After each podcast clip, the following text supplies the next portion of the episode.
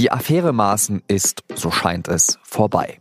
Aber ruhig wird es am Kabinettstisch dadurch ganz sicher nicht. Denn wenn man sich bei dieser großen Koalition bei einer Sache sicher sein kann, dann die. Die nächste Krise kommt bestimmt.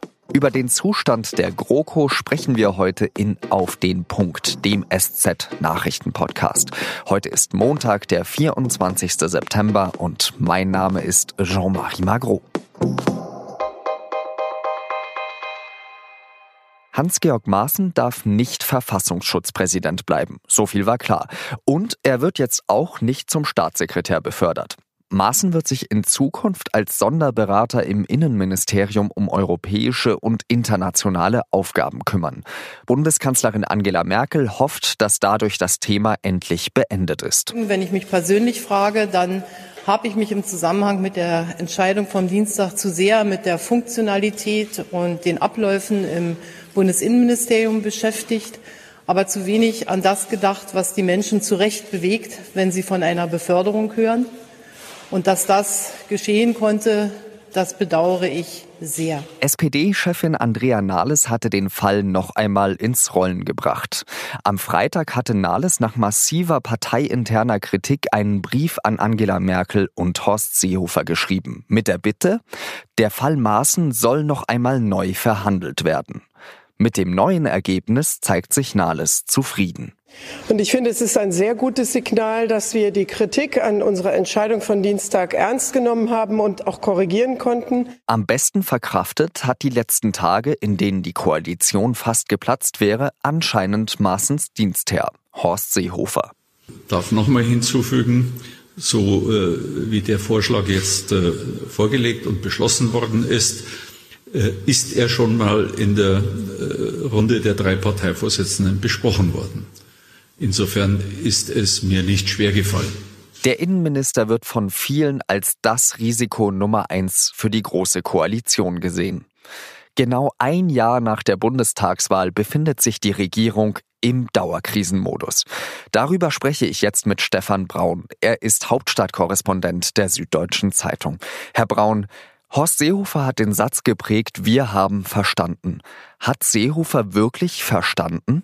Naja, was er damals sagen wollte, ist, wir haben das Wahlergebnis verstanden, wir sind die große Koalition für die kleinen Leute, aber man hat danach das Gefühl gehabt, er hat überhaupt nichts verstanden, weil er nicht dazu beigetragen hat, die Gesellschaft wieder zusammenzuführen. Man muss das Gefühl bekommen, dass er das nicht verstanden hat, jedenfalls bis zur Maßenaffäre, und das ist noch schlimmer geworden.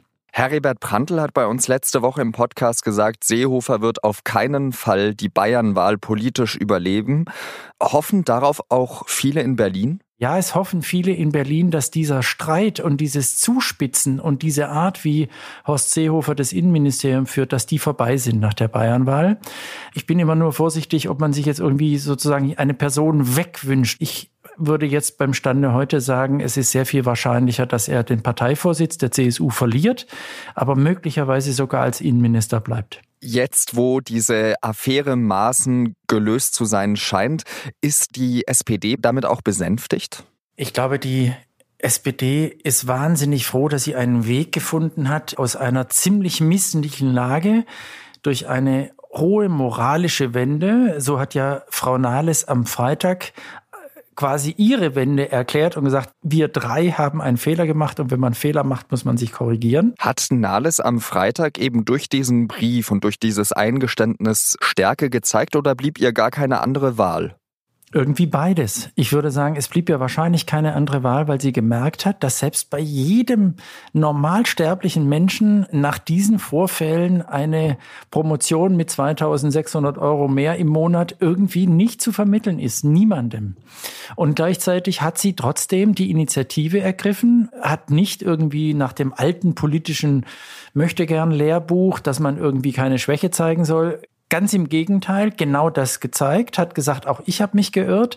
Und obwohl viele Leute die Hände über dem Kopf zusammengeschlagen haben, es war richtig. Viele schimpfen auf Horst Seehofer und sein Auftreten, aber zeugt das eben nicht auch daher, dass Angela Merkel eben so ein Auftreten in ihrer Regierung, so eine starke Persönlichkeit neben ihr auch toleriert? Hat die Kanzlerin eben noch die Autorität, die sie früher hatte? Sie hat Autorität, solange es nicht um den Fortbestand der Koalition geht und sagen wir mal das Verhältnis zu Horst Seehofer, der ja eben nicht nur Bundesinnenminister ist, sondern auch CSU-Chef, ist dadurch geprägt, dass Seehofer im Prinzip nicht entlassen werden kann, wenn man nicht sofort die ganze Koalition aufkündigen will. Das andere ist, dass Frau Merkel offenkundig selber nicht gemerkt hat und nicht die Stärke hatte zu sagen, der Deal, der offensichtlich ja eine Unverschämtheit beinhaltete, den können wir so nicht machen. Ich würde sagen, die Schwäche macht sich nicht so sehr fest, ob sie jetzt Seehofer entlassen hätte können oder nicht. Die macht sich fest, dass sie den Instinkt verloren hat, was vernünftig ist. Heute ist ja die Bundestagswahl genau ein Jahr her und im Koalitionsvertrag, da steht eine Klausel, die noch nicht vielen Menschen so ein Begriff ist, nämlich, dass man nach der Hälfte der Legislaturperiode sich zusammensetzt, Bilanz zieht und dann sich fragt, ob man weitermacht oder nicht. Glauben Sie, diese große Koalition hält die volle Legislaturperiode durch oder lässt man das in einem Jahr dann scheitern? Wir haben im Herbst zwei Landtagswahlen und diese Landtagswahlen gehen nicht nur für die SPD schlecht aus, sie werden aller Voraussicht nach auch für die Union sehr schlecht ausgehen. Und ich wäre vorsichtig, aber ich würde sagen, das wird möglicherweise in der CDU nochmal eine ganz andere Debatte auslösen. Sind wir noch auf dem richtigen Weg und haben wir noch die richtige Vorsitzende? Ich habe lange gesagt, sowas gibt es nicht und das ist schwierig und keine Partei stürzt die Kanzlerin, die CDU sowieso nicht, aber ich wäre in inzwischen vorsichtig, wenn diese zwei Landtagswahlen wirklich sehr schlecht ausgehen. Und das Zweite ist, nicht die zwei Jahre sind im Augenblick das allerschwerste Datum für die Koalition, sondern die Europawahlen im Mai 2019. Das ist traditionell die Wahl gewesen, wo die Leute am ehesten ihren Zorn rauslassen, ihre Enttäuschung. Aber alle, die sich auskennen und alle, die genau hingucken, auch in Brüssel und Straßburg, die ahnen, dass dann das Europaparlament ganz anders aussehen könnte und womöglich keine proeuropäische Mehrheit mehr hat. Also diese Sorge ist groß und was dann passiert, wenn so ein Wahlergebnis käme, wagt niemand vorherzusagen. Die Große Koalition ist nicht nur wegen Horst Seehofer in der Krise, sondern auch, weil Angela Merkel der Sinn dafür abhanden gekommen ist, was vernünftig ist, sagt Stefan Braun. Vielen Dank nach Berlin. Und jetzt drei weitere Nachrichten, die an diesem Montag wichtig sind. Die EU-Kommission verklagt Polen vor dem Europäischen Gerichtshof. Grund dafür ist ein neues Gesetz der Regierungspartei PiS. Danach werden Richter am obersten Gericht schon mit 65 Jahren und nicht wie davor mit 70 Jahren in Pension geschickt. So hat die polnische Regierung einige Richter zwangspensioniert, die nicht auf ihrer Linie waren. Dieses Gesetz verstößt nach Ansicht der Kommission gegen EU-Recht. Es untergrabe die Unabhängigkeit von Richtern. Siemens bewirbt sich um einen Milliardenauftrag im Irak. Unternehmenschef Joe Keser ist am Wochenende persönlich nach Bagdad gereist. Es geht um einen Großauftrag, um die Energieinfrastruktur im Land wieder aufzubauen. Innerhalb von vier Jahren sollen 23 Millionen Iraker zuverlässig Strom bekommen. So würde im Irak 50 Prozent mehr Strom erzeugt werden. Keser erklärte, mit dem Irak-Plan seines Konzerns würden tausende Arbeitsplätze geschaffen und die Ausbildung junger Leute würde gefördert.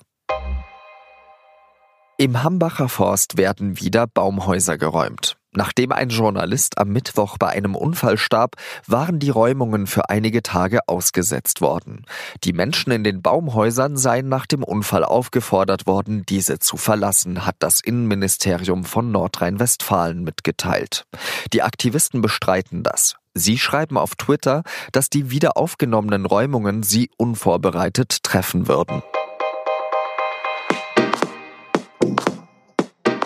Das war auf den Punkt der SZ Nachrichten Podcast. Redaktionsschluss war 16 Uhr. Und wenn Sie noch einen unserer Podcasts hören wollen, dann können Sie gleich mit unserem Sport-Podcast weitermachen. Dort sprechen Thomas Kistner und Luisa Seeling mit Jonas Beckenkamp über die Vergabe der Europameisterschaft 2024. Die findet nämlich am Donnerstag statt und die Kandidaten heißen Deutschland und die Türkei.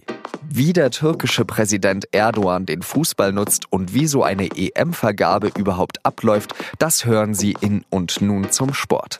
Ich danke Ihnen fürs Zuhören, wünsche Ihnen eine schöne Zeit und sage Adieu.